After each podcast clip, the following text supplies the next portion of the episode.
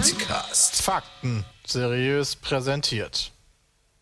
Hallo und herzlich willkommen zu Petecast. Da ist auch Bram gerade noch reingejoint. Dem Ja, ich habe Formel ihn 1 reingezogen, damit, er, damit dein Teamspeak nicht wieder abkackt. Und wir Ah, nicht sehr gut. anfangen können hier. So, Ja. jetzt also. Ja, ich Vettel musste ist ganz jetzt am dringend- Arsch, oder was? Also Starten, weil ich schon angefangen habe zu labern und ich dachte, es ist doch viel sinnvoller, das im Petecast zu machen. Und jetzt Vettel hört, rastet auf, aus. weil jetzt Seins zu Ferrari geht, ja, wenn ich das richtig verstehe. Ähm, und Ricardo zu Gerade McLaren. Breaking News, wo wir aufnehmen. Richtig McLaren wäre der Stall gewesen, wo wir Vettel noch Ich höre jetzt hätten. ganz intensiv zu. Aber, wir sind die nächste Viertelstunde raus.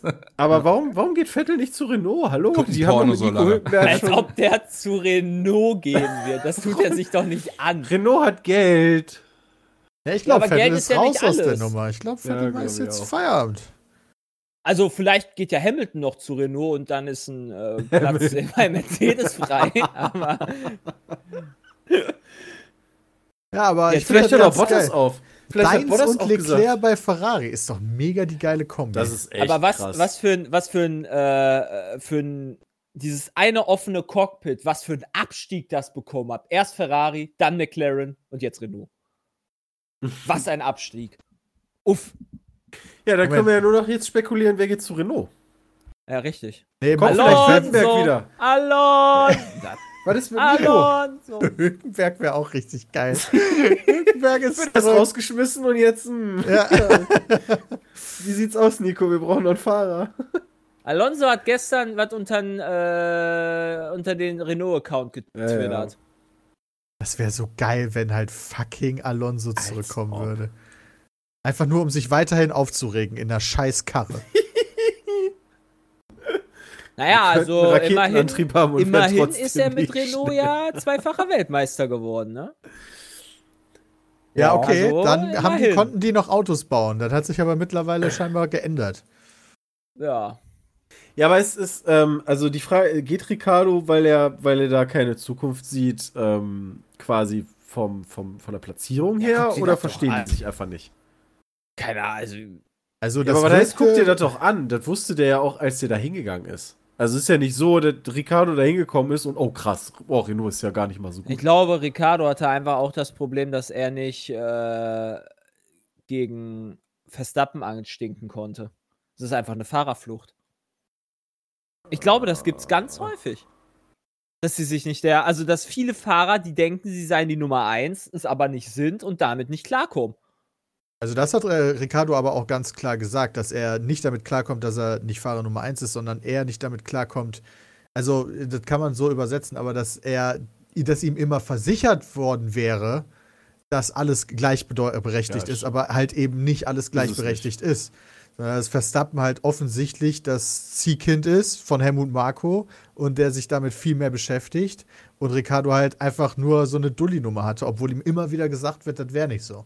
Und auf diese Kacke hatte er halt einfach keinen Bock mehr. Und das, das Einzige, wo er untergekommen ist, ist scheiß Renault gewesen, wo er eigentlich auch keinen Bock hatte. Aber hey, immerhin besser. Und jetzt hat er wenigstens wieder einen coolen Rennstall. Ja, hoffen wir mal, ne? Ja, McLaren ist zumindest ein cooler Rennstall. Also die sind, ja gewinnen auch so- jetzt also- nicht so häufig, aber die sind geil. Jetzt hast du, jetzt hast du Norris und Ricardo cool. zusammen, die absoluten äh, Grinning Buddies Ja. in Formel 1. Also Das ist das beste Team das ever. müsste ja das beste, also das müsste das gut gelaunteste Team überhaupt sein. Ich hoffe, dass, ich hoffe tatsächlich, dass Seins dem Leclerc mal richtig schön Feuer unter Winter machen kann. Würde ich ja feiern. Ich glaub würde es feiern, wenn ein Rennfahrer auch noch Mainz heißen würde. Hast du Seins und Mainz in einem Team? Was wäre das denn bitte? Eben. Ist das seins? Nein, das ist meins am Esstisch. Oh Gott. Zwillinge Ja, auch noch nicht, oder Leclerc- so. Richtiger Arschloch-Move. Ich weiß gar nicht, ob Leclerc damit so klarkommen würde, weil ich glaube, aktuell, als der zum ersten Mal mitbekommen oder gelesen hat, dass Vettel aufgibt, ich glaube, da, da hat er schon Ständer gehabt. Ja, das kann ich mir schon vorstellen. Hat er aber sehr vernünftig über Social Media dann auch begleitet. Ja.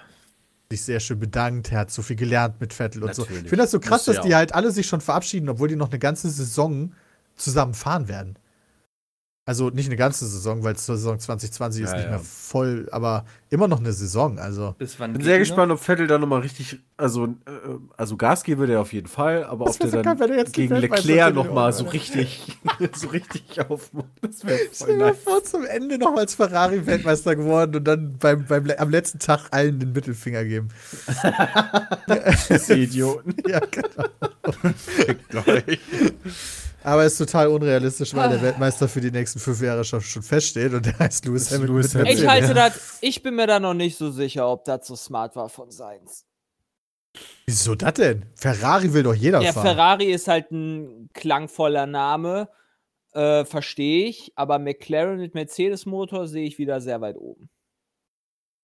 Ja, Oh. mindestens Dritter, Ja, oder? Ferrari hat ja auch selber gesagt, Wenn Ferrari ne, Erster die, die wird. sehen sich, werden Werden sollte. sie ja nicht. Nee, aber das heißt, sie sind mindestens Dritter. Ferrari hat Ja. doch selber vor der Saison gesagt, die sehen sich aktuell eher so bei Renault. Wenn ich das noch richtig im Kopf habe, wo ich mir ja, das stimmt. Die haben das sehr gedownplayed die, Wenn du- beim ja. Pre-Testing. Wenn du guck, geguckt hast, wo letztes Jahr McLaren mit dem Drecks-Renault-Motor war. das stimmt. Also, Also die Chancen sind da, aber das, das Schöne ist, man weiß es nicht. Auch durch die Regeländerungen dann 2021. Welches Team Nee, kommt damit am besten klar? 2022. Ach stimmt, sie haben die Sache, das haben es einen nach hinten verschoben. Ja, ne? verschoben. Richtig. worden. Das heißt, Ah. das ist, diese ganzen Fahrerpaarungen sind erstmal eine Runde noch auf, auf, also ein Jahr noch auf alten Regeln. Ja, okay. Tja. Ja. Gewinnt glaube halt aber Hamilton trotzdem- noch einen, noch einen Weltmeistertitel. Bis dahin. Ja, das glaube ich auf jeden Fall. Solange die Regeländerungen nicht kommen, ist, glaube ich, Mercedes immer die Nummer eins. Aber Aber so das- Regeländerungen kommen denn mal, um hier mein Interesse zu heucheln. Ja, die ganz viele Technikänderungen, die ich aber gar nicht wiedergeben kann, aber jeder sagt so, okay, das ist so eine krasse Zäsur. Verändert Die sich halt die- sehr Jetzt bin viel. ich besser die, informiert, Dankeschön. die ganze Aerodynamik wird halt äh, sehr viel äh, geringer. Und du hast breitere Reifen und so weiter. Das, das Aussehen des Formel-1-Wagens, wie wir es jetzt und letztes Jahr haben, äh, ändert sich halt leicht.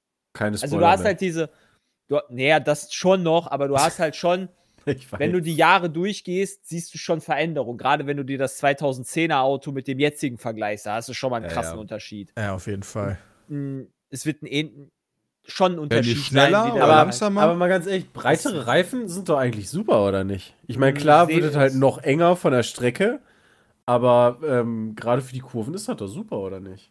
Ja, aber dafür hast du wieder die Aerodynamik weniger. Das, das weiß ich ehrlich gesagt nicht, ob die viel langsamer werden oder nicht. Sollen ja auch sowas wie Budget Cuts kommen, dass du quasi gedeckelt hast, wie viel du ausgeben darfst als Team, damit halt die großen Ja. drei nicht so einfach immer gewinnen. Ja, aber Moment, aber ist da nicht die Sache, dass die großen drei auch am meisten Geld bekommen gleichzeitig?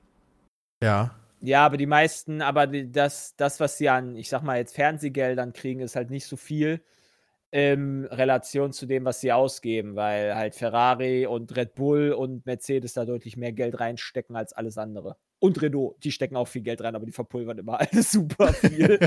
die sacken nämlich hart. Ja, genau, du hast halt so ein Team wie McLaren, das einfach gar nicht die, also das Geld hat, um so viel reinzustecken wie Mercedes. Deswegen weil wird sich halt halt gewünscht, dass du ist. quasi so eine, einen Deckel hast, mehr darf nicht ausgegeben werden. Die Frage ist nur, wer gibt das am besten aus, das Geld? Wer hat die besten Leute und so weiter und so fort.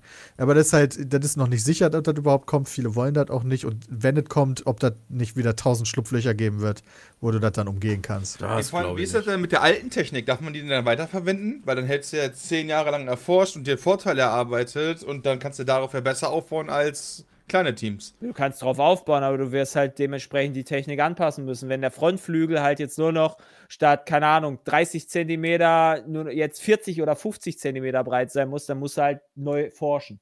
Also ja, Ja, das ist Du quasi. musst natürlich neu forschen, aber du hast ja trotzdem schon einen Wissensvorsprung, äh, was was macht, weil du ja viel mehr Geld in den vergangenen 10 oder 20 Jahren ausgegeben hast dann. ja, vor allem mit Sicherheit Das stimmt, haben aber der schon wird ja kleiner.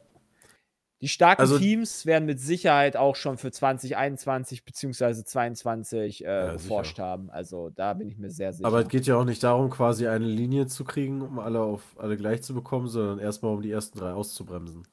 Die entfernen sich ja immer weiter. Also wenn du selber sagst, die, die geben ja jedes Jahr so viel mehr Geld aus, dann, dann wird der Gap wird ja immer größer. Und den musst du ja erstmal schließen. Oh, das ist schon ein krasses Problem, wenn die Formel 1 da hat. Ja, das ist richtig. Ja, Aber es ist ist halt tatsächlich. geil. Deswegen, also ist ja wirklich ein krasses Problem. Das ist ja einer der Gründe, warum viele Leute mittlerweile sagen, oh, ne, ist mir zu langweilig, gucke ich nicht mehr. Aber liegt das wirklich daran? Ich meine, ich weiß noch, als ich das geguckt habe früher, da war Schumi immer Erster. Ja. Und hat sich auch keiner Da war das auch nicht anders. Ja, da hat auch immer der gleiche gewonnen. Ähm, hm.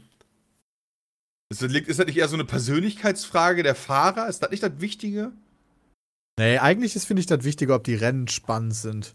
Ja. Früher hattest du viel mehr Ausfälle und Unfälle. Ja, das stimmt. Ja, aber das wollen die ja nicht mehr, weil das zu gefährlich ist. Ich bin da ja auch immer für, weißt du, nicht 1000 Regeln. Einfach mal hier mal vorne mal Ein bisschen einen kleinen, ja, einen Ja, kleinen Kuhfänger drauf und go, weißt du? Ja, die Autos gehen halt auch einfach nicht mehr so häufig kaputt, weißt du? Das passiert halt nicht so bei den Top 3, dass da, ja gut, Ferrari Außer passiert bei halt jetzt Ferrari.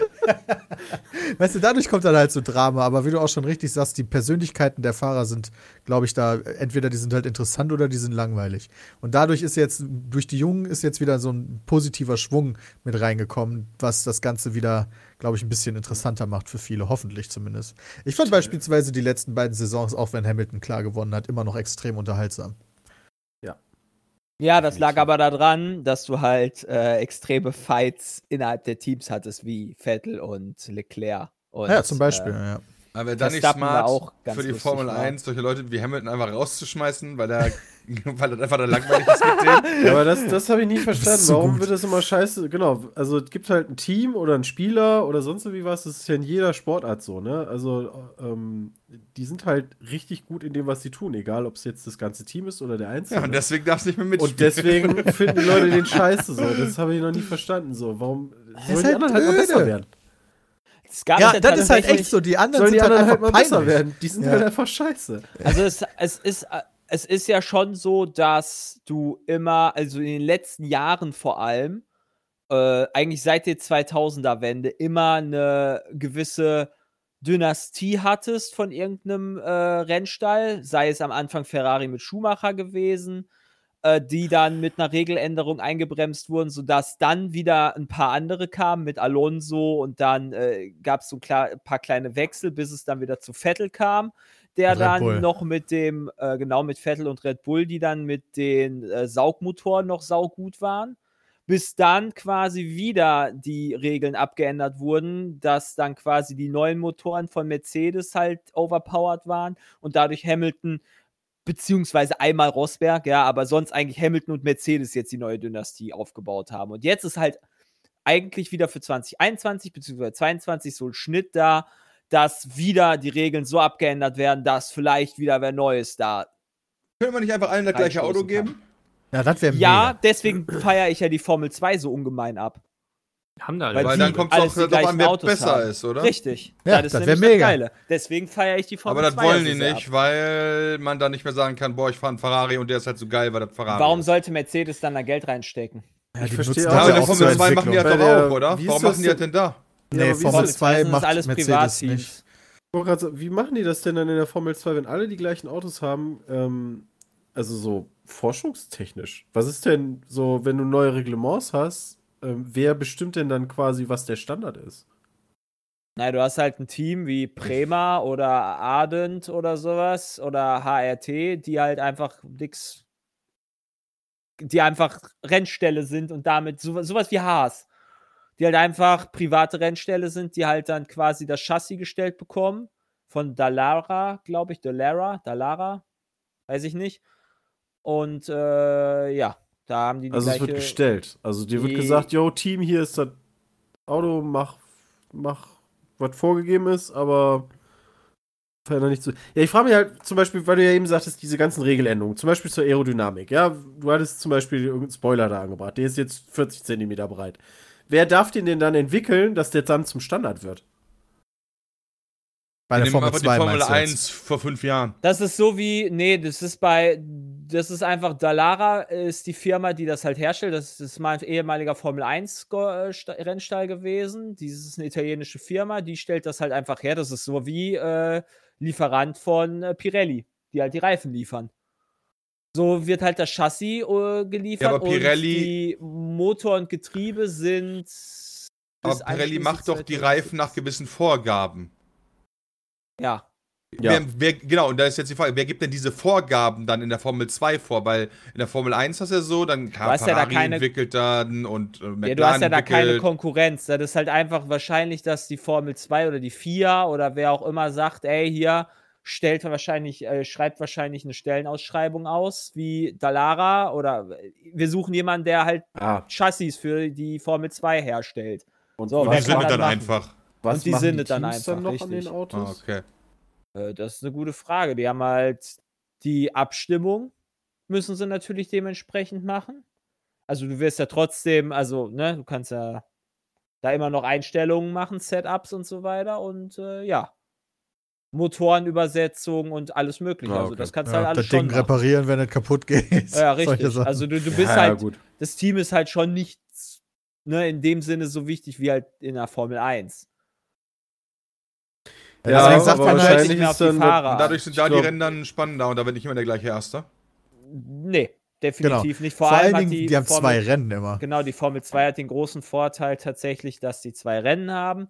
Die haben einmal, äh, freitags haben die die Quali, dann haben die am Samstag das große Rennen quasi. Das ist quasi deren volle äh, äh, Strecke, die die fahren. Und danach haben sie am Sonntag noch einen Sprint-Race quasi, ein Sprintrennen, wo die äh, Platz 1 bis 8 vertauscht werden. Also der 8 Platzierte ist Erster und dann der äh, siebtplatzierte Zweiter in der, in, der, in der Reihenfolge. Das heißt, dass wenigstens der Erstplatzierte aus dem vorherigen Tag immerhin sich noch um acht Plätze nach vorne kämpfen muss. Passiert nicht zu häufig, aber bei guten Fahrern kann das schon passieren.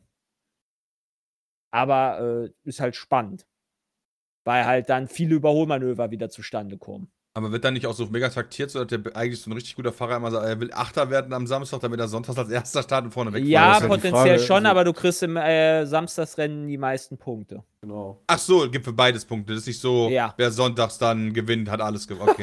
Wäre voll nice. Das dann wär ist ja nie schwierig, ein ja, Grund, stimmt. Samstag zu sagen, Erster zu werden. ich verstehe. Du kriegst für ein? Sonntagsrennen beispielsweise 15 Punkte und für Samstagsrennen 25. Guck mal, dann Also sollen wir Formel Unterschied. 1 abschaffen und alle gehen in die Formel 2. Und die nennen wir dann Formel 1. Easy. Ja, da ist aber wahrscheinlich nicht so viel Geld hinter, ne? Weil halt schon sagen, Mercedes und Ferrari halt schon ein Standing haben und Leute vielleicht auch deswegen sich das angucken. Ja. Also stell dir mal Gerade vor, würde Sponsoren. passieren, dass, Ferrari dass, dass ein Ferrari sagt, ja nee, dann müssen wir mal gucken, ob wir noch in der Formel 1 bleiben. Meinst du, was dann an, am Interesse alleine an der Formel 1 wieder nach unten gehen würde? Ja, sponsorentechnisch vor allem. Also nicht unbedingt vielleicht Renn Obwohl er Rennstall mehr, ja doch, das ist schon nicht unwichtig. Also sowohl die als DTM, auch. Das, das die schon deutsche krass. Tourenwagenmeisterschaft zerfällt gerade, ne? Da hattest du eine Zeit Weil lang. Ferrari raus ist. Nee, da hattest du DTM, also Deutsche Tourenwagenmeisterschaft. Das ist ja eigentlich schon relativ großer, äh, große Rennsportserie, sag ich mal. Da ist jetzt die ganze Zeit war da Audi, Mercedes und BMW, glaube ich, sind drin gefahren, reingefahren. Und jetzt haben sich innerhalb kürzester Zeit BMW und Audi verabschiedet, glaube ich. Nee, BMW ist dann übrig, ist, ist noch übrig oder irgendwie sowas. Audi und Mercedes haben sich verabschiedet. Jetzt sind die halt irgendwie hängen die in der Luft. Ich glaube, Aston Martin ist da auch irgendwie drin. Ja, Aston Martin ist auch dran. Ja, also es ist halt auch echt schade für Leute, die halt sich für Tourenwagen interessieren. Ja, oder eine Chance, den Kram neu zu machen. Ja, Ich weiß nicht, wo bei der Tourmeisterschaft die Probleme hingen. ja da gab es auch eine Menge Skandale. Oh, Oder nein, Skandale sind immer gut. Wo es irgendwie einer, ja, das ist was für Bram, da gab es ein Team Radio, wo dann, äh, ein, wo dann der Teamchef gesagt hat, hier, schieb ihn raus, Timo. Und dann siehst du, und dann, dann siehst du zwei Sekunden später, wie der halt den Vordermann einfach ins Gießbett schiebt und dadurch wer anders gewinnt. Das war, Das äh, darf auch verboten? das gab eine fette Strafe, ja. Ja, das ist okay. das- Ja, ich das kenn ist die erlaubt. Ja, nee, kann ja sein, dass bei der DTM dass äh, irgendwie Kontakt der Autos da erwünscht ist oder so. Oder erlaubt. Ich kenne ich kenn die ja alle nicht. Nee. Also da gibt es auf jeden Fall schon so ein paar, ein paar, paar äh, Skandelchen. Hier, Bram. Kannst du ja kurz angucken, wenn du willst, während wir dann was anderes reden. Nee, aber ja, ich glaube, es wird, ich glaube, es wird eine gute Zeit. Ich finde das immer, ich habe jetzt eh Bock auf, ich will einfach Formel 1 wiedersehen. Ja. Ich habe da richtig aber der Bock dauert noch drauf. bis Juli. Das ist halt echt so. Ja, Zwei Monate noch knapp. ja. Wie lange geht die Aber- Saison denn dann überhaupt bei so einer Formel 1? Ich habe gar Das keine ist halt Ahnung. auch noch Wie lange die fahren Frage. die? Normalerweise würden sie von März bis November, Dezember fahren. Okay. Dieses Mal ist es halt jetzt alles anders. Also sie hatten mal so einen provisorischen Plan aufgestellt, dass wegen der Corona-Krise jetzt erstmal nur in Europa gefahren wird, danach dann irgendwie nur noch in Nordamerika, damit die halt nicht die ganze Zeit hin und her fliegen Mhm. müssen. Auch. Und äh, so einen provisorischen Plan gemacht. Die haben auch ganz viele Rennen ja teilweise nur verschoben. Alter, wie geil ist das denn bitte? Das ist ja mega fair gewesen. Ja, auf jeden Fall, Bram. Ja, komm, kaum Risiko drin, kann man ruhig erlauben. Hat das Rennen Ja. schon geil gemacht. Äh, ja, also die haben da auf jeden Fall, äh, jetzt wird wahrscheinlich bald ein neuer Plan sich entwickeln. Aber erstmal, erstmal müssen sie die erste, erstmal müssen sie Österreich hinter, hinkriegen. Das wird schon noch spannend genug. Das ist dann im Juli. Das ist Anfang Juli das Problem. Also die wollen da auch irgendwie äh, im 1. Juli-Wochenende wollen die, wenn ich das richtig sehe, in äh, also am 4., 5. Juli wollen die in Österreich fahren. Normalerweise würdest du dann nicht noch ein Rennwochenende machen, aber es ist darauf geplant, dass sie halt noch ein Rennen am 11., 12. in Österreich machen. Halt auf derselben Strecke, damit die auch nicht hin und her fahren müssen und so weiter, auch gerade wegen der Quarantäne und so weiter, damit das eigentlich ganz gut passt. Ähm, und dann wollen die eine Woche später direkt nach Großbritannien, was aktuell aber noch für Probleme sorgt, da die, äh, da die Briten irgendwie eine Quarantäneverordnung drin haben, dass du irgendwie zwei Wochen dich in Quarantäne begeben musst, wenn du einreist. Und das geht halt nicht Hm. aktuell. Und da wird sich halt noch, ja, mal gucken, was dann passiert. Ob dann die Formel 1 Sonderrechte kriegt oder nicht oder was auch immer, man weiß es nicht. Oder ob es halt Großbritannien nicht geben wird. Hm. Das finde ich eh gerade ganz spannend zu sehen, wie sie jetzt langsam wieder versuchen, alles zu öffnen. Und ich habe auch gar keine Übersicht, was gerade wo irgendwie gilt. Also ich weiß nicht mal, ob Das ich jetzt hier in wirklich Hamburg schwierig. irgendwie in ein Restaurant gehen kann. Mhm.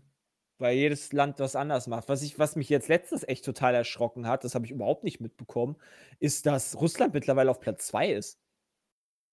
Mit den Toten oder den. Infizierten? Mit den Infizierten. Aber knallhart.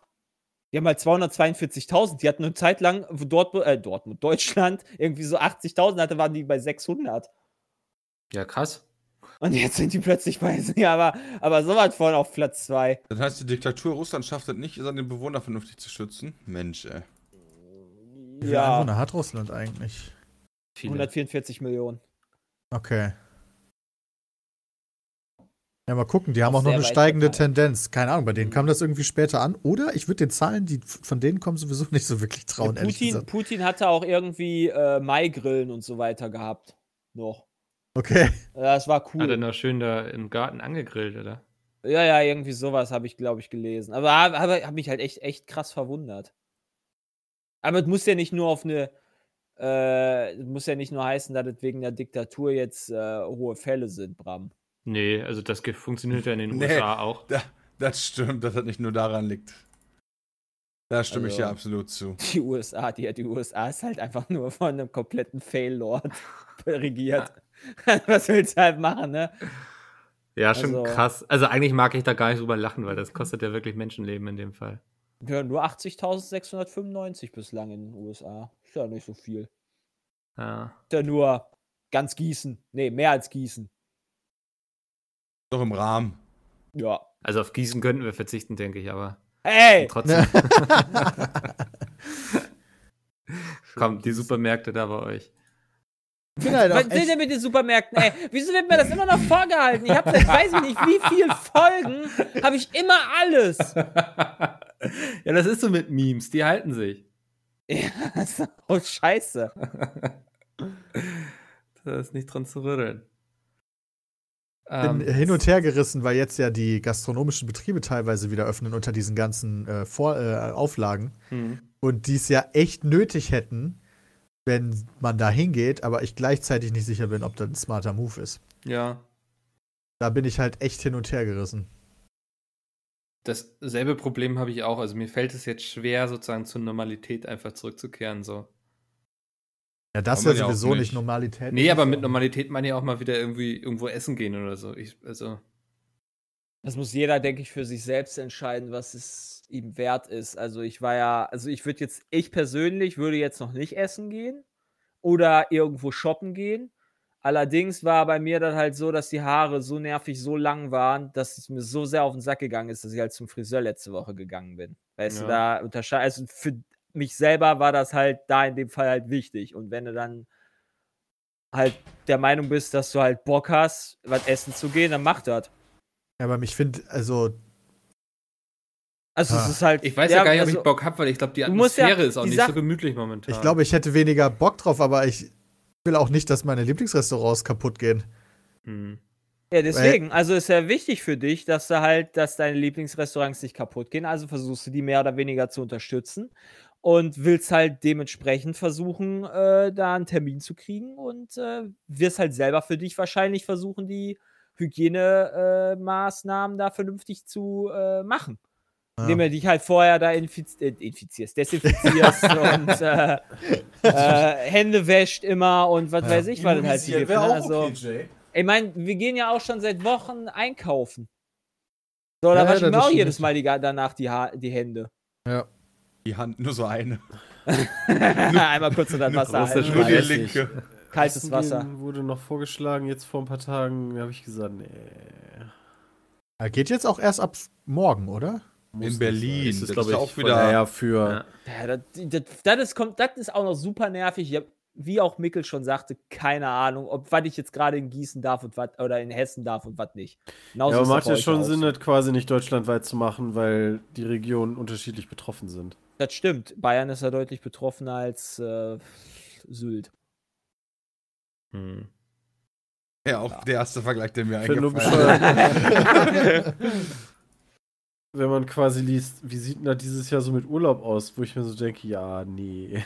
Ich freue mich tatsächlich sehr, dass, dass wieder die äh, Grenzen mehr oder weniger geöffnet werden, weil ich echt Bock habe, mal für ein paar Tage nach Holland zu fahren, äh, hier an, an die See. Ach, Ja, nach Holland irgendwie habe ich da richtig Komm ich Bock doch mit. drauf. Was? Nein, mit meiner Freundin. Ach so, naja, dann Kommt komm Peter trotzdem recht mit. ja. Peter klingelt einfach am nächsten Tag, steht dann da, hallo. ne, da habe ich echt Bock drauf. Ja, sich so, so zu Mal zweit einziehen ist ja ganz cool, das stimmt schon. Ja.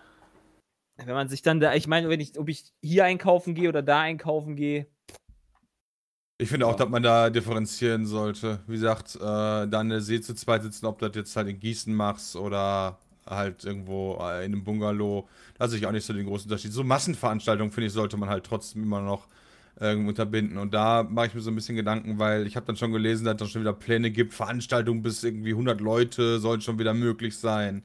Oder wird drüber nachgedacht und so. Und dann denke ich mir so, boah, alter Jungs, ne? Ist schon Fußball viel. ist halt, Fußball wird jetzt halt sehr kritisch, ne? Jetzt am Wochenende. Also, Ja, ich Was denn da? Machen die da Geisterspiele oder was ist da der Ja, die Plan? machen, Ja. Also Fußball wird Geisterspiele sein, aber äh, äh, ich sag mal so, wo werden sich denn die Leute treffen? Bestimmt. Also ich werde da zu Vom Hause. Stadion werden Ich sich werde da, weil wir ja treffen. Terraria streamen werden, werde ich natürlich da wahrscheinlich auf dem Zweitbildschirm gucken. War das nicht in Aber- Paris, bei dem Paris, wo war das denn? Da hatte doch Paris, Paris ein gegen Geisterspiel. Dortmund. Ja. Und da waren irgendwie, wie viele tausende Leute 5000. waren vom Stadion, die hast du teilweise in der Übertragung gehört, weil die da so Halligalli gemacht Die haben. haben ja auch Feuerwerksraketen abgeschossen und alles. Und ich kann mir das bei, bei Dortmund gegen Schalke, weil jetzt am Wochenende sein wird, irgendwie nicht vorstellen, dass dann niemand irgendwie. Ich sag immer noch Polizei mit Wasserwerfern. Einfach schön wegspritzen, die Wichser, die sich da hinstellen. Wegspritzen, nicht so geil. Einfach Die diplomatische Version Ich, also. ich, würde- ich, ich würde etwas demokratischer vorgehen. Also, ja, was heißt denn, ich würde demokratischer vorgehen? Die haben da nichts verloren. ja, nicht dem direkt Stadion. Staatsgewalt mit den, mit den harten Bandagen. Man kann die Leute ja auch Platzverbot vielleicht? genau so Platzverweise machen und so. Und wenn die sich dann immer noch wehren, ja, okay. Ja, aber so direkt die Maßnahmen als Direkt. allererstes mit einem Wasserwerfer ankommen, ist Direkt. halt schon. Gehst gerade einkaufen, wirst von so einem Wasserstrahl getroffen. du einfach so. Ich, Was ich gehen Sie einkaufen? Ich verstehe das natürlich, dass man seinen Verein gerade gegen den hässlichsten Verein äh, des Ruhrpots äh, gerne vertreten möchte. Ja. Ähm, aber irgendwo sollte man dann doch Menschen Ein, nee, wie nennt man das? Äh, ein bisschen denken, nachdenken. Normalerweise Ja, würde ich auch sagen, die Fußballspieler fänden das auch besser, wenn die Leute zu Hause bleiben würden. Aber nachdem ich da jetzt so Videos gesehen habe, bin ich mir nur nicht sicher, ob die Fußballspieler das besser finden würden. Ja, das ist auch noch die Sache, ey. Ja. War das eigentlich ein Unfall, dieser Livestream von dem Hertha-Spieler? Oder nee, war das, das war Absicht. Der hat das halt aus purer Absicht gemacht. Er hatte einfach Bock dazu. krass? Er hat das also für die den- Frauen von der Elefantenküste gemacht, hat er gesagt. In den, in den Mannschaften kommt ja auch immer mal wieder irgendwelche News, dass innerhalb der Mannschaften Leute infiziert sind. Und ich finde halt immer ganz drollig, dass dann da Spieler jetzt, also der ist ja auch suspendiert worden, ähm, und dann Bahai drum gemacht wird, dass die auf jeden Fall die Abstandsregeln einhalten in den Kabinen und bla. Und ja, auf dem, auf dem Platz ist scheißegal. Ne? Also da, da ne, gespuckt wird ja sowieso nicht beim Fußball, das ist ja sowieso ganz gut. Ähm, Zweikämpfe gibt es ja auch nicht. Also, hä? Wäre doch mal geil, dass es so eine neue Regel gibt. Faul, wenn du sich dem Gegner näherst um 1,5 Als Meter. zwei Meter. Ja. Ja, oder zwei Meter. das, das ist mal eine ganz neue Dynamik. Ja. Äh. Ja, Mikkel ist sprachlos. ich versuche es mir gerade bildlich vorzustellen, wie man so Fußball spielt. Alle dann mit so einer absurd. Maske auch. Wie, wie nimmst du denn Ja, dann den Ball ab? geil. Ja, Die müssen dann so Schnick, Schnack, Schnuck auf zwei Meter Entfernung spielen oder so. Wenn du gewinnst, kriegst du einen Ball. Das ist, das ist dann so wie bei Paintball, weißt du, wenn du zu nah dran bist, darfst du nicht schießen, dann muss Gotcha schreien. Ich würde gerne einmal ein Zitat äh, von sport.de bringen, ja. Mit diesen, also das ist ein Artikel, mit diesen Tricks bereitet sich der BVB auf das Derby vor, ja, gegen Schalke. Um die Quarantänebedingungen im Dortmunder Mannschaftshotel angenehmer zu gestalten, ließen die Schwarz-Gelben im Le Arrivé extra eine bessere Internetverbindung installieren. Durch schnelleres WLAN sollen den BVB-Stars der Aufenthalt in der Isolation angenehmer gemacht werden, unter anderem beim zimmerübergreifenden Spiel auf Konsolen. können wir das Ja, auch mal zur nice. Gamescom machen? Richtig gut. Weißt du, den zocken die die ganze Zeit Fortnite, während sie da in der Isolation sitzen oder sowas, ey. Dortmund weiß halt. ist doch nicht der Grund gewesen, warum wir die. WM für so verkackt haben? ja, was? Fortnite hat Ja, uns immer die noch WM besser, als verkackt? wenn die nachher. Äh, ich habe mal gelesen, so statt. Training hat Ösel die ganze Zeit an Fortnite gespielt. Ja, das stimmt. Das war tatsächlich einer der äh, ausschlaggebenden oder einer der möglichen Gründe. Nur deswegen. Nee, nee, nee. Aber es war auf jeden Fall einer der Gründe, die aufgezählt wurden. Dass halt die Leute nicht voll bei der Sache waren. Hm. Aber ja, wenn halt dann in der, besser, dass sie halt in der Quarantäne die ganze Zeit Fortnite zocken, als dass sie äh, irgendwo draußen feiern gehen und sich mit Corona infizieren, die ganze Mannschaft dann wegbumsen. Kann halt Hm. echt problematisch werden, wenn du da irgendwie einen der wichtigen Spieler hast, die dann halt in, sich mit Corona infizieren oder zwei, drei. Ja, das ist heftig. Die halt einfach so random ausfallen können. Kann halt richtig ricken, die und RNG werden die äh, restliche Saison. Na gut. Naja, Ähm, Geld wir ist King. Die Woche einige Ankündigungen. Unter anderem die Unreal Engine 5. Ha- Wer hat's gesehen von euch? Ich hab's gesehen. Ist ja eine Mhm. magere Ausbeute. Schick mal Ist irgend so eine- irgendwas, schick Wieder mal irgendeine rum. Tech-Demo, äh, ja, wo ich mir Ja. vorstelle, wie tausend Leute da sitzen äh, und irgendeiner ändert dann, äh, wie bei der Nvidia-Präsentation damals, das Bild und der ganze Saal geht ham. Naja, also ich glaube, es ist schon ein bisschen unterhaltsamer als eine Nvidia-Präsentation. Ähm, Als die RTX vorgestellt haben, das war schon krass. Hast du da irgendeinen Link? ja, habe ich dir gerade Ah, ja, geschickt. da. Also das Licht, wie das da dargestellt wurde und die Texturen und die Umgebung, da, das war nicht nur, also da, da konnte sich jeder quasi eine Meinung von machen. Da muss jetzt nicht Hintergrundwissen haben, wie so eine Mhm. Engine aufgebaut ist. Das sah halt einfach geil aus. Genau, ja. Das, ähm, Welche Spiele bauen denn auf die Unreal Engine 5 auf? ja, ich Also die glaub, Frage ist, welche Äh, auf vier, Unreal Engine Entschuldigung, 4 vier. nicht aufbaut. 4. Alles viele. quasi, okay. Also du hast Nee. halt, also ich glaube, pop populär sind halt die Unreal Engine und die ähm, von Unity. Ubisoft äh, Unity, genau. Aber die Unreal Engine ist schon, das ist schon einige Ja, ja, die ist auf jeden Fall, also die beiden würde ich auch als die größten sehen. Also vor allen Dingen, weil du auch an die, also Unity ist ja, glaube ich, echt kostenfrei auch oder sehr lange kostenfrei und sie haben es bei Epic jetzt auch so gemacht, dass äh, die ersten Millionen, die du mit deinem Spiel verdienst, da kriegt Epic nix von und ab dann gibt es einen Share, glaube ich, wenn ich mich Da kriegen die nix entsinne. von. Mein Gott, ey. Ja, nee, das ist, wenn du, eine Engine ist früher richtig teuer Ja. gewesen. Also das wird immer besser für Entwickler aktuell, weil du, äh, wenn du erstmal eine Million machen mit deinem Game und wenn du das schaffst, ab dann gibt's, kriegen die einen Teil ab. Also das ist schon ziemlich nice eigentlich. Gears of War 4 ist zum Beispiel Unreal Engine. Street Fighter 5, Dead by Daylight, äh, Fortnite, Fighter Und logischerweise. Gears, ja, okay, brauchst du schon gar nicht. Also, es ist ja schon so. Ark, Tekken, also die Hellblade, die Liste okay. ist richtig lang. Thieves, Borderlands 3. Ja, ja, da sind Jedi Aber- Fallen, Fallen Order, Outer Worlds, ja. Aber jetzt gibt's natürlich wegen den neuen Konsolen gibt's natürlich dann oder gibt's halt dann diese neue Engine, ja. Die Konsolengeneration, die jetzt kommt mit PlayStation 5 und der Xbox Series X. Richtig. Ja. Das ist richtig. äh, die sind doch schon jetzt nicht besser als mein PC, oder? Ähm, Der schon ich- drei Jahre alt Die ist. setzen aber trotzdem den Standard, weil da halt der Absatzmarkt ist. Und also in welcher Hinsicht nicht besser als dein PC? Ja, leistungstechnisch. Hm, das weiß ich nicht, aber die Spiele sind, glaube ich, besser optimiert dafür, ne? Ja. Weil, Viel einfacher. ja, weil die Entwickler da eben ein System haben, für das sie programmieren und nicht drei Millionen mögliche Systeme. Ja, aber grundsätzlich hast du schon recht, Jay. Also ich glaube, äh, auch die neuesten Konsolen werden nicht eine RTX 2080 Ti ersetzen. Also kriege ich jetzt dann wieder äh, eine geile neue Grafik, wo ich dann wieder dann auf der PlayStation 5 oder auf der Xbox dann äh, 30 FPS genießen darf, oder was? Kommt ja halt drauf an, was die Entwickler draus machen. Also Ja, entweder sie stecken es alle in die Optik oder sie machen tatsächlich mal 60 FPS, was ich ja, Ja, mir auch bitte. wünschen würde. Ja, ich bin da ganz bei dir.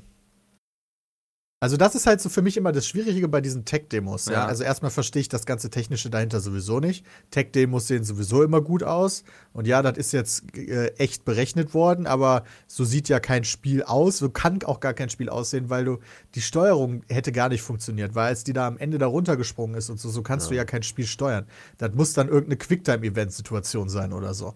Deswegen, ich habe da echt gestern so lange mit Miles drüber geredet und er meinte halt, es gibt schon viele Verbesserungen für Entwickler, was dafür sorgt, dass die weniger Zeit in sowas wie ähm, Optimierung stecken müssen. Ein Beispiel, was er genannt hat. Ja? Guckt, guckt euch Assassin's Creed an, Open-World-Spiel. Das war jetzt ja in dem Fall kein Open-World-Spiel, was die präsentiert haben. Aber da, wenn du da ein, ein Gebäude in der Ferne siehst, dann müssen die Entwickler von dem Gebäude fünf Varianten machen. Je nachdem, wie nah du dran bist, wird halt automatisch die Variante äh, gemorpht, dass du dann halt das nie merkst, aber es wird detailgetreuer, je näher du dran kommst. Merkst du als Spieler nicht wirklich, aber ist halt, um Ressourcen zu sparen. Durch die Unreal Engine 5 wird halt gesagt, so was brauchst du nicht mehr. Du machst ein Objekt und das passiert dann. Und das reicht. Und äh, wenn du halt diese ganze Zeit, die du sonst in die Optimierung stecken müsstest, äh, um quasi Sachen zu faken, damit sie gut aussehen, in was anderes stecken kannst, weil die Sachen einfach natürlich gut aussehen können, weil die, weil die Technik das mittlerweile einfach schafft, ohne dass du faken musst, dann äh, sagt er halt, kommt das den Spielern auf anderen Wege zugute. Kann ich mir auch vorstellen. Ich fand ehrlich gesagt, die Günstigere Preise für Spiele, bei denen Entwicklungskosten gesunken sind. äh, das wird es nicht geben. Ja, ich fand die Tech-Demo jetzt auch nicht so spannend, weil ehrlich gesagt fand ich das Spiel halt lame. Das ist halt einfach, ja, Das okay, hier ist halt Uncharted Tomb 2 Raider. in hübscher. Okay, ja gut. ja. Wobei Deswegen- Spiele ja tatsächlich nicht teuer sind. Nee, würde ich auch sagen. Hm. Okay, ja. Ja, aber also ich dachte, ich spreche es mal an hier, weil es gestern ja sehr durch die Social Media Landschaft ging. Und ich fand es auch schick, aber als Otto Normalverbraucher konnte ich den Hype dann auch nicht so richtig greifen, weil ich nicht bewerten kann, ob das jetzt krass ist oder nicht. Also es sieht eben gut aus, aber ja. Ähm, was auch gut aussieht. Domi hat ihn direkt rausgeholt. Bitte? Domi hat ihn direkt rausgeholt. Wichtig finde ich sind immer so Physiksachen. Hm. Ähm, das geht ja in solchen Engines eigentlich dann immer direkt mit einher. Ähm, ja, mal gucken. Ja. Ähm, was auch gut aussieht, wollte ich nämlich sagen, ist Oh, Tony Hawk's Pro Skater 1 und 2. Das kommt jetzt nochmal als Remake. Ja, habe ich direkt gedacht, ne? Also äh, Bethesda macht das doch, glaube ich, oder? Nee? Activision, sorry, nicht Bethesda. Activision, Äh, Activision. Ähm, es gibt ja bei Tony Hawk wahrscheinlich 75.000 Skateboards, T-Shirts, Hosen, Kappen. Kann man alles in den Shop packen ähm, und für 2 Euro anbieten. Oh nein. Nee, ich glaube, sowas ist auch nicht angekündigt worden. nee. nee, so was kommt. Ah, das ist Das so Wichtigste her, ist ja die ich Musik nicht. im Endeffekt. Und davon Ja, haben genau. sie fast alles bekommen, haben sie gesagt. Also nicht alles, aber die wichtigsten Tracks haben sie wohl. Deswegen hat das auch so lange Kannst du auch gedauert mit dem Remake. freispalten dann auch im Spiel wieder für einen Fünfer. Ich weiß auch gar nicht, welches von diesen Skateboard-Spielen ich gespielt habe. Ob es drei war? Nee. Ich hatte auf jeden Fall das Boah, das ist erste. schon so lange her. Ich weiß das nicht mehr. Ich Ja, habe gar keine. am Anfang mit dieser Halle, daran erinnere ich mich noch sehr gut. Das war der Tutorial-Level quasi. Genau. Das Ja. konnte auch ich damals. Ähm, und Tony Hawk's Underground auf dem Gamecube. Das habe ich auch noch sehr viel gespielt. Ja. Irgend, irgendeins habe ich auch viel gespielt, ich weiß aber echt nicht mehr welches. Mhm. Aber ich habe die Reihe immer sehr gemocht, weil es war irgendwie. Ja, ich War weiß sehr nicht. entspannt. Ja, genau. Konntest super entspannen, irgendwie dir deine eigenen Missionen und Ziele auch so basteln, also indem du dir irgendwas vorgenommen hast, zu schaffen. Ähm, habe ich mich sehr drüber gefreut, als sie es angekündigt haben. Ich weiß nicht, ob ich es dann nachher spielen werde, aber ja. Ähm, Ja. Mafia 1 bis 3 auch als Remake. Stimmt, das nächste Remake. Ja. Yeah. Die Woche der Remakes. Ja, wurde denn das alles angekündigt? Äh, Mafia gestern- 1 war richtig geil. Ähm, super Spiel. Ich habe auch immer noch diese Radiomucke im Kopf, die man gehört hat, während man rumgefahren ist. Das war richtig nice. Aber wie gesagt, warum macht man nicht ein cooles neues Mafia? So, ich weiß nicht, das haben sie ein paar Mal versucht und nicht so richtig geschafft. Ne? Also, nee.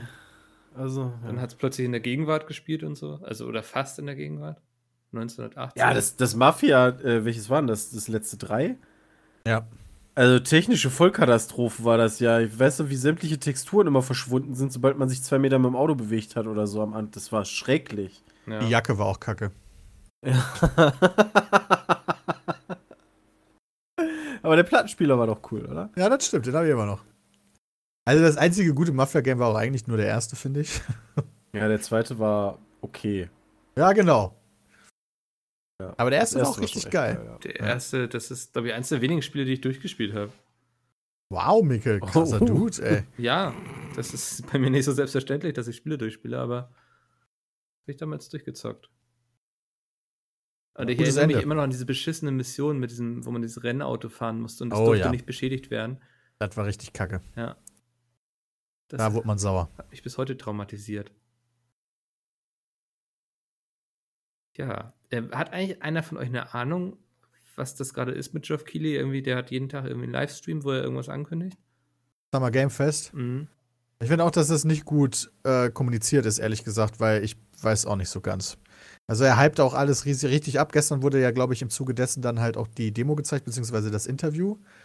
Weil Epic hat die Demo vorher schon veröffentlicht. Ähm, und er arbeitet jetzt halt mit verschiedenen Entwicklern und Publishern zusammen, um über den Sommer hinweg immer mal wieder so Reveals rauszuhauen. Aber so richtig verstanden habe ich das auch noch nicht. Okay, nicht eine große Show, sondern viele sehr kleine. Genau, ja, so, so sehe ich das, ja. Aber keiner weiß so richtig, wann. Also es gibt kein, keine Regelmäßigkeit oder so. Ja, ich glaube nicht. Ah, schade.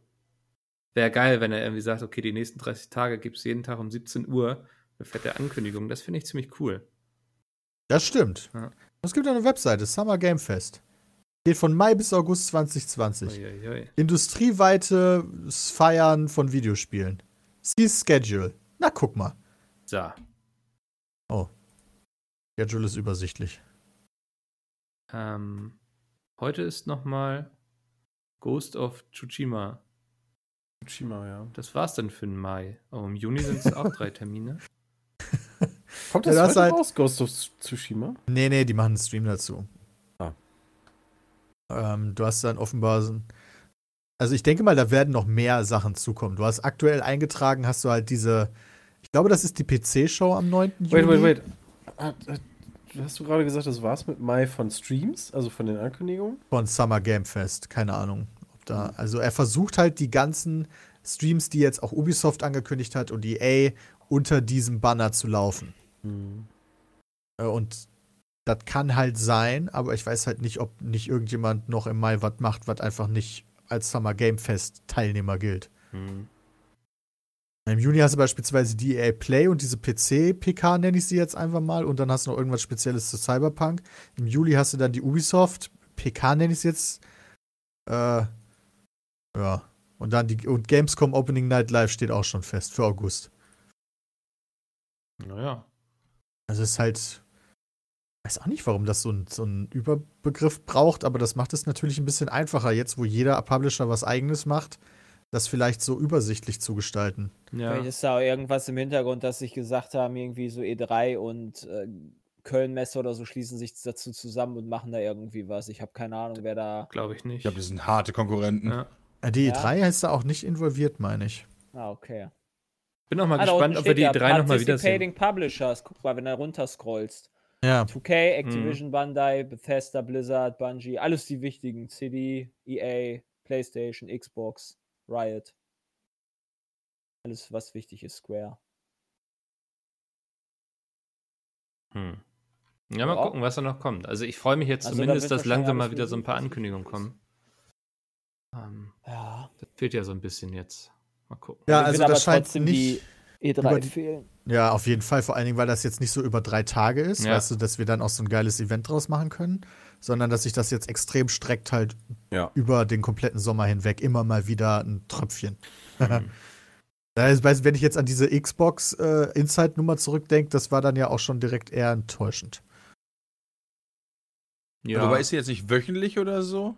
Wo die dann immer mal wieder was erzählen wollen? Oder alle zwei Wochen für einen gewissen Zeitraum? Oh. Wieder Gameplay von äh, Valhalla. Also, die haben gesagt, im Juni gibt es dann Informationen zu deren Xbox-Titeln, also zu deren eigenen Xbox-Titeln. Keine Ahnung. Ja, Also dann teilen die jetzt sogar noch dahin auf. Third Party, dann Xbox, keine Ahnung, wie weit die das dann noch runterbrechen.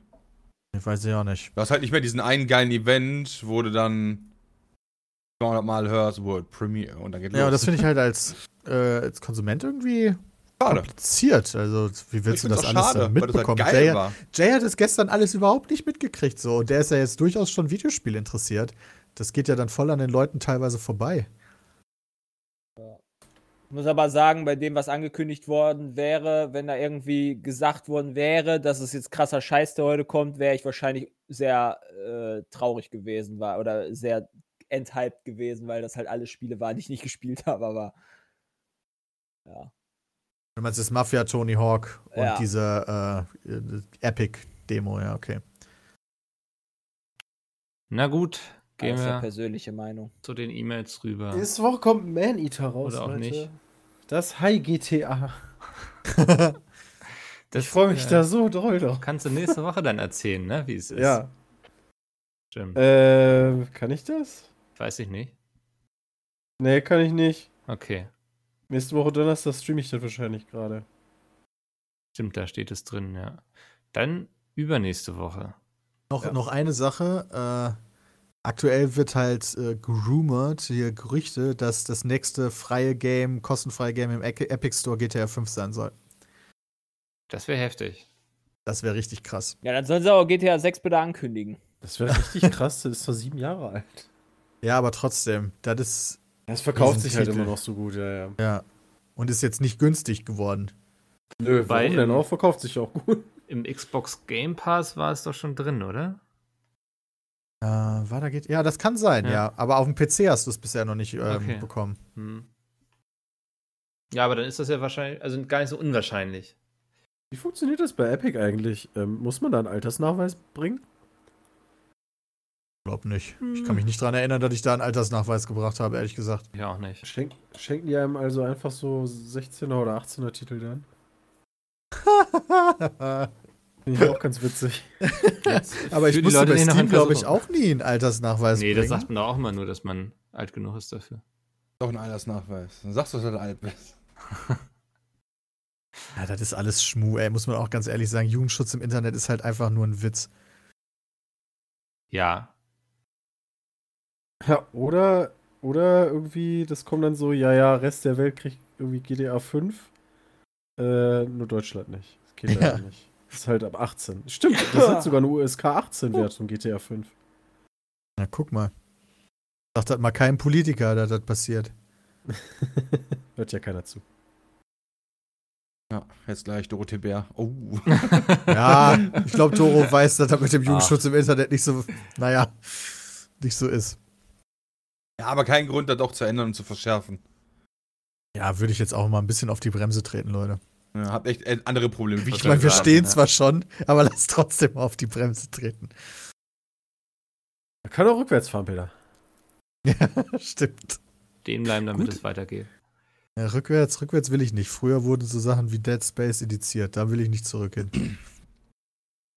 Stimmt, das waren noch Okay. E-Mails. E-Mails, wir haben einige E-Mails bekommen und ich fange jetzt einfach mal mit der ersten an. Hallo Ja. Mickel und die anderen. Mein Name ist David und ich hätte heute zwei Fragen an Jay und Peter. Meine Frage an Jay wäre, Sag wie nein. es kommt, dass er dieses Jahr Germany's Next Topmodel guckt und was er Nein. denkt, wer gewinnt. Meiner Meinung nach Tamara Oha. und wer das Potenzial für Trash-TV hat. Meiner Meinung nach Liana.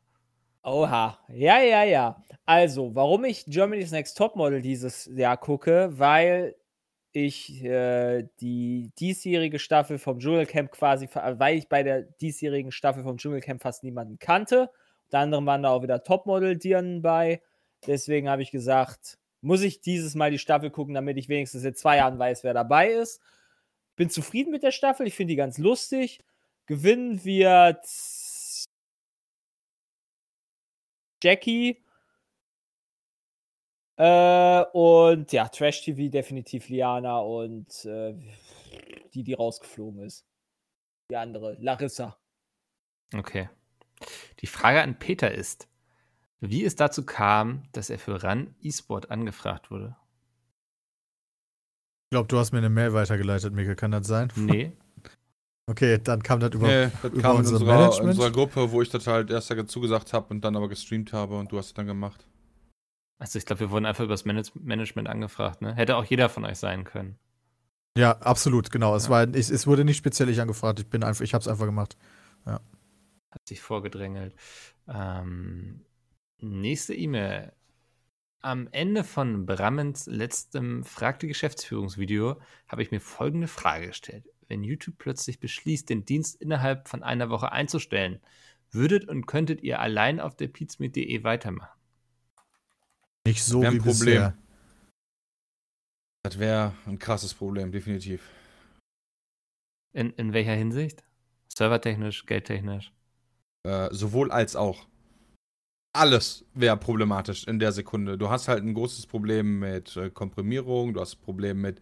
Selbst wenn alle Zuschauer dann auf die, also auf die pizmeet.de wechseln würden, von jetzt Was auf nicht gleich, passieren ja, würde. Was nicht passieren würde, aber se- wenn das passieren würde, äh, hättest du sicher Monate Verzug, in denen du die Zuschauer direkt wieder abfacken würdest, wenn die pizmeet.de die ganze Zeit down wäre, weil einfach so viele Leute noch auf die sagen, ja. pizmeet.de gehen würden, dass wir gar nicht hinterherkommen würden, so schnell die Serverkapazitäten hochzufahren. Das ist ja, also innerhalb von einer Woche ist das gar nicht machbar. Also vielleicht kannst du dann innerhalb von einer Woche die Server kaufen, aber du musst sie ja auch vernünftig einbinden und die müssen untereinander vernünftig arbeiten und so weiter, bis das alles läuft. Dauert länger als, deutlich länger als eine Woche. Da reden wir über Monate äh, im Zweifel, bis das vernünftig läuft. Vor allen Dingen bei so einem Upgrade dann. Äh, ich meine, wir haben jetzt, äh, keine Ahnung, irgendwie 25, 26 Millionen Aufrufe, die auf die pizmeet.de mal eben übertragen. Musst du mir auch mal eine Nachtschicht einlegen. Und ich Ja, fürchte halt, wir würden einen Großteil unserer Zuschauer einfach verlieren. Aber ich glaube, wir würden im Gegensatz zu vielen anderen noch relativ weich fallen, was auch sehr hart wäre, aber im Vergleich. Also wir haben zumindest eine pizmeet.de. Das stimmt, aber ich glaube eher, dass sich dann eine andere Videoplattform Hm. sehr, sehr schnell als die Alternative herausstellen wird. Ja, dann wahrscheinlich. wird es halt Vimeo oder sowas, wo dann einfach alle hingehen. Oder ihr macht einfach 24-7 Twitch dann. Oder das. Ich meine, wir haben ja die ganzen Videos auf unserem Server. Wir könnten zumindest auf einer anderen Videoplattform all unsere Ja. Videos hochladen. Direkt, direkt die Plattform sprengen. Hier habt ihr 20, ah, hier, wir haben einen neuen Account gemacht. Ah, hier 20.000 Uploads gleichzeitig. 25.000, glaube ich, mittlerweile. Und dann ist nur der Hauptkanal. Ja, aber mega gut. Nee, das würde ich gar nicht so machen, Peter. Wir fangen einfach wieder vorne an. Alter, nächste Woche Minecraft Season 2, Leute. Dann kommt es. Sehr gut. Ähm, die nächste E-Mail. In der letzten Folge habt ihr darüber diskutiert, ob Schwimmbäder eventuell öffnen sollten. Meine Antwort ist ganz klar nein. Auch wenn ich Leiter eines großen Bades bin, kann ich solche Entscheidungen wie in Niedersachsen getroffen werden nicht unterstützen. Da werden die Schwimmbäder am 25. Mai geöffnet. Wir bekommen Auflagen wie nur 300 Kunden zeitgleich, persönliche Daten festhalten, Karten nur online verkaufen, etc. etc. Was sollen wir mit den restlichen 2000 Kunden machen, die an den heißen Tagen vor unserer Tür stehen? Klar passiert im Becken selbst nicht so viel, Chlor kann das Virus wirklich abtöten, aber durch die Luft wird es trotzdem übertragen. Ähm, wird es trotzdem übertragen. Wir sollen auch nach Möglichkeit keine Mund-zu-Mund-Beatmung durchführen, was im Ernstfall für etwas schwierig halte. Der Abspann. Ja, einfach verrecken lassen. Der Abstand bei sportlichen Betätigungen soll zwei bis drei Meter betragen. Wir sind mehr damit beschäftigt, die Leute auseinanderzuhalten, als unserer Aufsichtspflicht nachzukommen. Klar wird der Sommer warm, aber wenn sich jetzt alle zusammenreißen, können wir am 1.7. öffnen, ohne eventuelle Auflagen und den Sommer genießen. Ähm, Könnte man für Mund-zu-Mund-Beatmung nicht, gibt es nicht diese Flaschen, die man so zusammendrückt mit der Maske, die man einfach draufdrückt? Glaube ich nicht so krass. Ich weiß nicht, ja, ob das ein gleichwertiger Ersatz wäre. Ähm, aber finde ich ganz interessant, was er schreibt, weil auch jetzt haben doch Fitnessstudios wieder aufgemacht. Und äh, bei McFit sind sie alle gleich wieder reingerannt und da waren so viele Leute drin. Also ich glaube auch, ja, das, in der Theorie ist das immer alles schön und gut, in der Praxis sind, glaube ich, viele einfach zu unvernünftig. Pro Problem ist halt einfach, dass du diese Freibäder oder was auch immer eigentlich alle nur umzäunt sind und du kannst nicht als Freibadbetreiber, glaube ich, dafür sorgen, dass die Leute nicht einfach über den Zaun klettern. Dafür brauchst du mehr Personal. Das kannst du nicht. Ich weiß noch, wie das letztes Jahr war. Da gab es doch diese Diskussion mit diesen ganzen, äh, mit den ganzen, ähm, was war das, Einwanderern oder sowas, die Scheiße gebaut haben, weil sie halt nicht verstanden haben, dass sie dann da äh, äh, nicht in dieses Freibad rein konnten, weil es halt voll war. Und dann einfach dann irgendwie stunk gemacht haben und dann Massenschlägereien und so eine Scheiße dann da passiert sind. Ich glaube, das hat sich hinterher aber als gar nicht so herausgestellt, wie es das Bild dargestellt hat. Ich glaube, das war nicht nur Bild. Ich, also ich meine, ich weiß, was du meinst. Und wenn es das ist, dann wird dafür. Also ich, ja. ich finde es halt, also es ist halt hart, das quasi auf den Rücken jetzt wieder der Freibadbetreiber auszu, äh, ähm, wie nennt man das, abzuladen, weil halt, wie gesagt, ich glaube halt, dass halt auch Deutsche, definitiv, groß viel, ganz viele Deutsche, Deutsche, Deutsche, ja, die sind die Bösen, die auch darüber klettern werden weil es denen halt scheißegal ist. Ich weiß gar nicht, ob es so viele Idioten gibt. Darüber klettern, da würde ich mir gar nicht, tatsächlich gar nicht in erster Linie so Gedanken machen, aber ich glaube einfach, dass die Leute keinen Abstand halten werden und so und dass du nicht. Ja, das kommt noch hinzu, dass du das aber kaum du wirst kontrollieren halt, kannst. So. Ja, genau, aber du wirst halt Wasserwerfer. Wasserwerfer. Im Schwimmbad, toll, freuen sich alle. Scheiße, stimmt. Nein, sie tanzen dann so. Ich muss mal auf Toilette. See ja. Ja, ähm, fand ich das aber. ist Praxis halt einfach nicht hm. orientiert, ja. Hm? Einfach nicht praktisch. Genau. Das stimmt schon. Ja. Ich war jetzt beim ersten Mal wieder beim Golfen. Ähm, wobei man da sagen muss, es ist ja immer nur Driving Range. Ich habe ja keine Platzreife. Äh, Chippen üben war kein Problem, weil da war, war ich alleine oder waren wir alleine. Ähm, Putten auch. Aber auf der Driving Range, wenn du dann die Leute da siehst, jo, hi, wie geht's? Ach ja, guck mal. Und dann umarmen die sich zur Begrüßung. Und denke ich auch so, ja, hm. hm. Und dafür waren wir jetzt wochenlang zu Hause, damit die alten Herren sich dann da zur Begrüßung erstmal wieder umarmen. Super. Ja. Wir haben noch eine sehr interessante E-Mail bekommen. Ähm, wir hatten ja letzte Woche das Thema auch Verschwörungstheorien.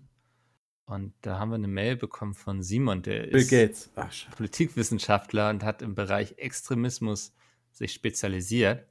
Und da wir ja sonst hier mal sehr viel Halbwissen irgendwie verbreiten, dachte ich, wäre es auch mal ganz spannend, so jemanden zu Wort kommen zu lassen. Und er hat ja, im Grunde vier Langweil. Punkte ausgemacht.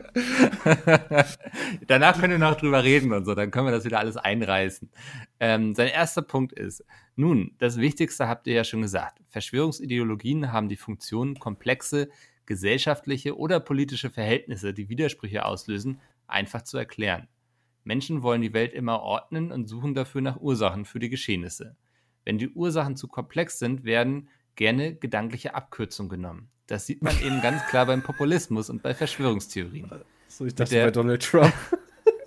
mit der Verschwörungstheorie findet man vermeintlich wahre, einfache Antworten, die auch nicht angezweifelt werden können. Alle Kritiker sind ja an der Verschwörung beteiligt oder Schlafschafe, die nichts rallen. Das äh, fand ich schon mal sehr gut. Punkt 2. Mhm. Außerdem bilden Verschwörungsideologien klare Gut-Böse Verhältnisse. Man selber ist gut und hat alles durchblickt, was das Selbstwertgefühl steigert. Außerdem wirkt diese Dichotomie identitätsstiftend. Drittens. individualpsychologisch gibt es sogar eine Art Verschwörungsmentalität. Das heißt, Menschen mit bestimmten Persönlichkeiten sind besonders anfällig. Meist haben diese Menschen den Hang zum Autoritären und nutzen Projektion, um mit inneren Konflikten auseinanderzusetzen. So, jetzt, warte mal, so jetzt auch. Menschen kommen vielleicht mit zu viel Freiheit in einer komplexen Welt nicht klar und wünschen sich weniger Freiheit und mehr Anleitung. Auf der anderen Seite wissen sie, dass Freiheit ein hohes Gut ist und wollen diese nicht verlieren. Das ist ein Konflikt. Das projizieren sie auf andere und klagen sie dafür an, dass sie genau das tun, was sie sich nicht wünschen zu trauen. Warte mal, was sie sich nicht zu wünschen trauen, nämlich Freiheit einschränken. Viertens, Krisen befeuern dieses Denken ungemein. In Zeiten von Corona verlieren die Menschen den Halt, weil sie nicht wissen, was kommt und warum das alles passiert. Vielleicht bemerken sie auch eine Identitätskrise, weil sie durch diese Einschränkungen Zeit haben, über sich nachzudenken oder identitätsstiftende Dinge wie den Job verlieren. Verschwörungstheorien lösen dieses Problem vermeintlich wie oben beschrieben. Punkt. Das, ähm, Ich habe bei 1 schon abgeschaltet. schade. Es war sehr interessant, fand ich. Also, also ernsthaft, weil wir uns ja letzte Mhm. Woche haben wir ja viel darüber diskutiert, wie das kommt und so. Und ich glaube, da hat Simon einige gute Punkte aufgeschrieben. Mit Sicherheit. Ja. Die Jay leider nicht. Also glaube ich hat. wirklich, ich habe wirklich bei 1 schon abgeschaltet, sorry. Jay gehört zur. Gruppe. Ich Ja, habe zu lange gebraucht, Ja, ich ja. habe einfach zu lange, das war mir alles zu lang. Kannst du dir ja nochmal anhören anschließend. Ist jetzt Ja, ja, höre ich mir auch nochmal bestimmt an. Ähm, wenn ihr auch coole Beiträge habt, so, so wie Simon oder die anderen, oder einfach fragen wollt, warum Jay jetzt Germany's Next Topmodel guckt, podcast.peatsmith.de und damit würde ich euch vier jetzt verabschieden, aber alle Zuhörenden bitten, noch nicht abzuschalten, denn ich habe noch was für die. Und ähm, ja, damit vielen Dank Wärmer. bei euch. Bonbons in dem weißen Van. Und wir essen gleich noch Bonbons hier, wenn die anderen weg sind. Bis dahin. Ciao. Tschüss. Äh, So, jetzt sind wir unter uns und ich hatte euch ja gesagt, ich habe noch was für euch. Nämlich, ich habe mal wieder ein Buch geschrieben. Ich hoffe, einige von euch haben Vego gelesen und danach hat es mich irgendwie gepackt. Und ich wollte weiterschreiben. Und daraus ist jetzt Hidden Worlds geworden, ein Urban Fantasy Roman, der gar nichts mehr mit Pizza zu tun hat. Und trotzdem haben sie mir erlaubt, hier Werbung dafür zu machen. Und was ihr gleich hören werdet, ist der Prolog von dem Buch. Das erscheint Ende August. Und Lara Loft, die ja viele von euch bestimmt kennen, und Max Felder, das ist zum Beispiel die deutsche Stimme von Ron Weasley aus Harry Potter, haben in einem Stream gemeinsam den Prolog schon eingelesen. Und ich dachte, es wäre eigentlich eine wunderbare Möglichkeit, euch den hier abzuspielen. Deswegen wünsche ich jetzt viel Spaß damit. Wenn ihr Bock auf das Buch habt, werft einfach mal einen Blick in die Beschreibung des Podcasts oder googelt nach Hidden Worlds oder Mikkel Robran Buch, irgendwie sowas. Solltet ihr überall eigentlich finden, wenn ihr es finden wollt. Ähm, Würde mich freuen. Ist mir sehr wichtig, ist tatsächlich so ein Herzensding für mich. Also ja, deswegen jetzt viel Spaß mit Lara und Max. Vielen Dank auch nochmal an die beiden, dass sie das eingesprochen haben. War große Klasse und jetzt halte ich endlich den Mund. Viel Spaß. Prolog. 17. August 1990 bei Rom, Italien. Cecile bewegte sich barfuß über den alten Dielenboden des Klosters. Jedes Geräusch könnte sie auflegen lassen. Ihr Atem war flach, ihr Adrenalinpegel hoch. Nie war jemand so tief in die heiligen Mauern eingedrungen, und wenn sie fand, was sie suchte, würde es alles ändern. Nach jedem Gang folgte ein weiterer. Sie hatte den Gebäudeplan studiert und hätte den Weg auch blind ablaufen können. Der Vollmond stand im Zenit und das Licht schien durch die hohen, kunstvoll verzierten Fenster. Zu schwach, um ein Buch zu lesen, aber hell genug, um auf eine weitere Lichtquelle zu verzichten. Plötzlich hörte Cecile Schritte. Wie von Magie verschmolz sie im Schatten einer Säule und wartete. Für das menschliche Auge war sie nicht mehr zu entdecken. Zwei Geistliche eilten in ihren weinroten Roben vorbei. Man hatte ihr Eindringen noch nicht bemerkt, und Cecile würde dafür sorgen, dass es so blieb. Als die Männer aus Höhe und Sichtweite waren, gab sie ihre Deckung auf und folgte dem Gang, bis sie an eine alte, hölzerne Treppe kam. In das Geländer waren Blüten und Zierpflanzen in das Holz geschnitzt. Es handelte sich dabei eindeutig um Arbeiten von Meisterhand, mindestens 200 Jahre alt. Vorsichtig und Zehenspitzen schlich sie nach oben. Dort, am Ende des Flures, fand sie, was sie suchte. Die Tür zur Bibliothek. Jahrhundertealtes Wissen lagerte dort. Briefe von den Kreuzzügen, Korrespondenz von Königen, Tagebücher vergangener Helden. Ein Wissensschatz unbekannten Ausmaßes. Fackeln erhellten den fensterlosen Gang und ein roter Teppich führte zu der Tür. Von den Wänden schauten die verstorbenen Äbte des Klosters auf sie herab. Jeder war auf einer Leinwand mit Ölfarben verewigt, eingerahmt und hier aufgehängt worden. Cecile spürte ihre starren Blicke in ihrem Nacken.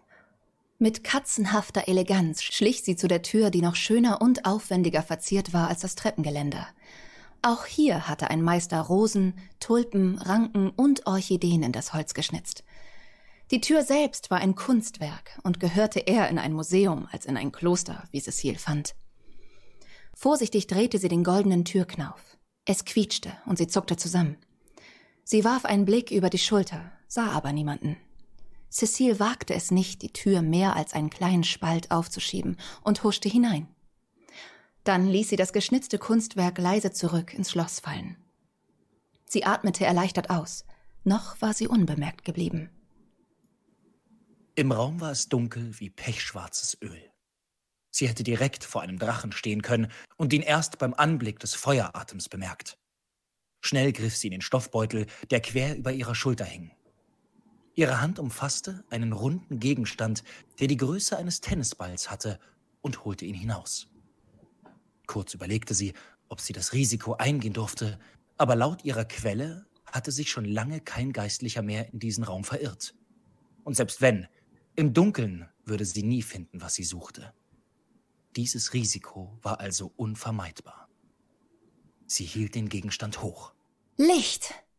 Die Kugel fing zu schimmern an und warf einen weißen Schein auf die Umgebung. Dann verließ es ihre Hand und schwebte einen halben Meter über Cecils Kopf. Um die schimmernde Kugel waberte ein weißes Band, wie ein Asteroidengürtel um einen Planeten. Das Licht erhellte einen Umkreis von fünf Metern, und zu Cecils großer Erleichterung stand sie nicht vor den schnuppernden Nüstern eines Drachen. Stattdessen sah sie sich in einem Meer aus Aktenschränken entgegen. Folianten, Ordner, Schriftrollen und Kartons waren scheinbar ohne jedes System chaotisch im Raum verteilt abgestellt worden. Cecile hoffte, dass ihre Quelle in einer anderen Sache ebenfalls recht behielt, wo der Umschlag lag. Ansonsten wäre das hier ein hoffnungsloses Unterfangen. Sie hatte Gerüchte gehört, dass diese Bibliothek über hunderte Reihen mit tausenden Schränken verfügte. Mit jedem Weitertragen des Gerüchts wuchs auch die Anzahl der Schränke, aber Cecile vermutete, dass diese ungeheuerlichen Angaben nicht allzu weit von der Wahrheit entfernt waren. Vierzehnter Gang, dann nach rechts und das vierte Regal zu meiner Linken im unteren Fach, murmelte sie. Leichtfüßig schlich sie vorwärts. Die Kugel folgte ihr und suchte seinen Mittelpunkt immer über Cecils Kopf. Die Feenkugeln waren eine Erfindung der Alchemisten, die die Arbeit von allen vereinfachte, die oft im Dunkeln arbeiteten und beide Hände brauchten. An Einbrecher hatte sie dabei sicherlich nicht gedacht. In der Bibliothek roch es nach Holz und abgestandener Luft. Mit jedem Schritt stob Staub auf. Aufmerksam zählte Cecile die Reihen ab. Ein Fehler und sie würde nie das richtige Regal finden. Dreizehn, vierzehn. Sie schaute kurz in den Gang, dann sah sie noch einmal über die Schulter nach hinten. Niemand da. Sie war allein. Die Stille und Schwärze spielte mit ihren Ängsten. Vorsichtig lief sie die Regale in Gang 14 ab und ließ ihren Blick dabei über unzählige Bücher schweifen. Viele hatten ein Ledereinband und auf dem Buchrücken standen Zeichen, die nur alte Gelehrte verstanden. Gelegentlich stieg sie über Schriftrollen hinweg, die aus ihrem Regal gefallen und quer über den Gang gerollt waren. Eine Schande, wie die Inquisition mit dem Erbe der Menschheit umging. Cecile hockte sich vor das vierte Regal.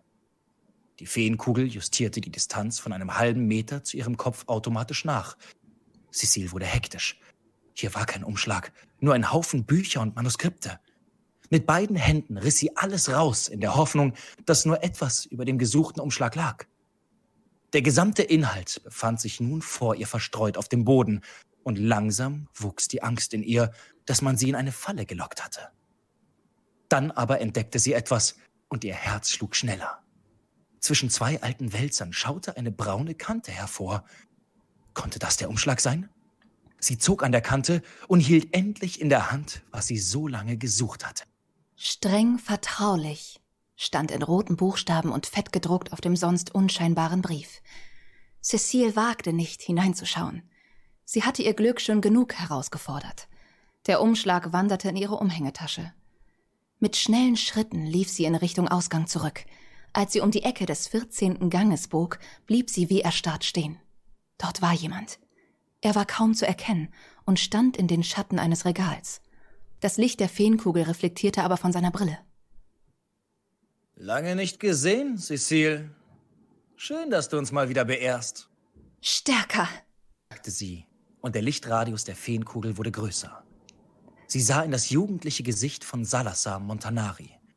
Die schwarzen Haare waren nach hinten gegelt und auf der Nase saß eine Nickelbrille. Salazar trug das weinrote Gewand der Inquisition. Die Arme waren hinter seinem Rücken verschränkt, und sie erahnte nur, was er dort vor ihr versteckt hielt, Woher wusstest du, dass ich hier bin? fragte Cecile. Da leuchtet eine Kugel über deinem Kopf. Ich meine, wer hat mich verraten? Salazar schmunzelte.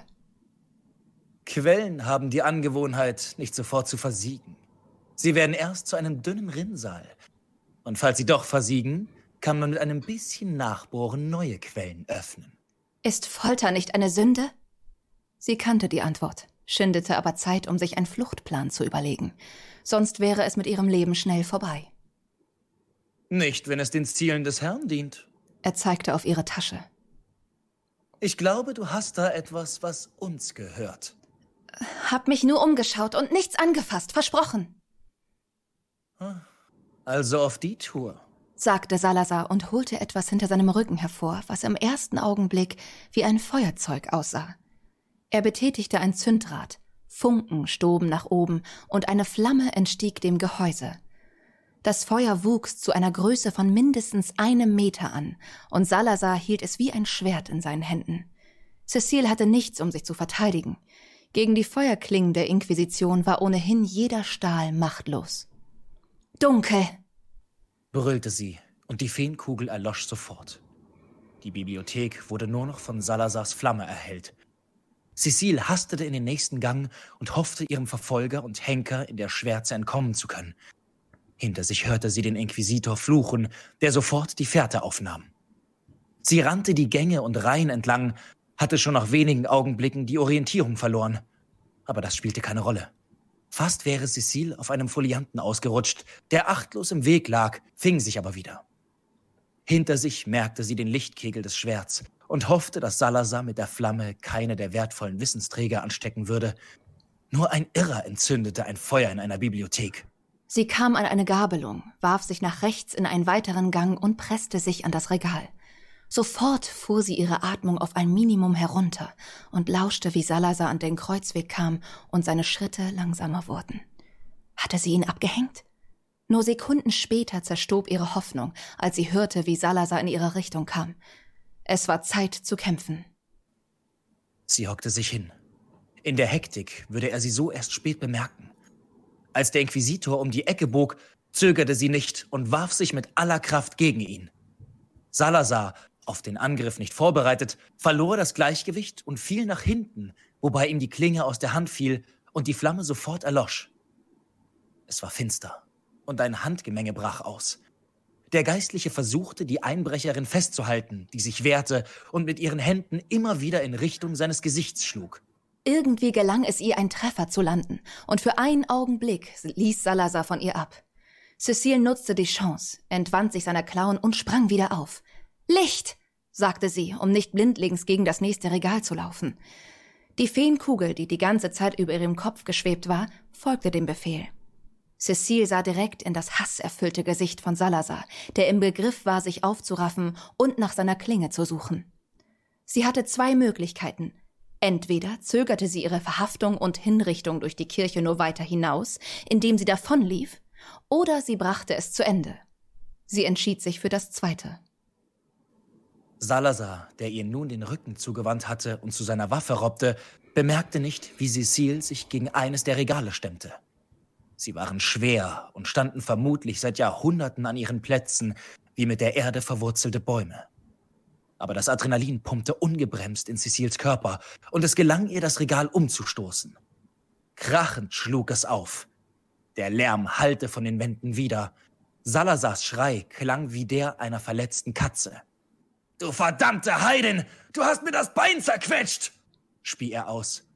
Sein linkes Bein war unter dem massiven Holzregal eingequetscht. Hätte ich ein bisschen besser gezielt, hätte ich das andere auch noch getroffen.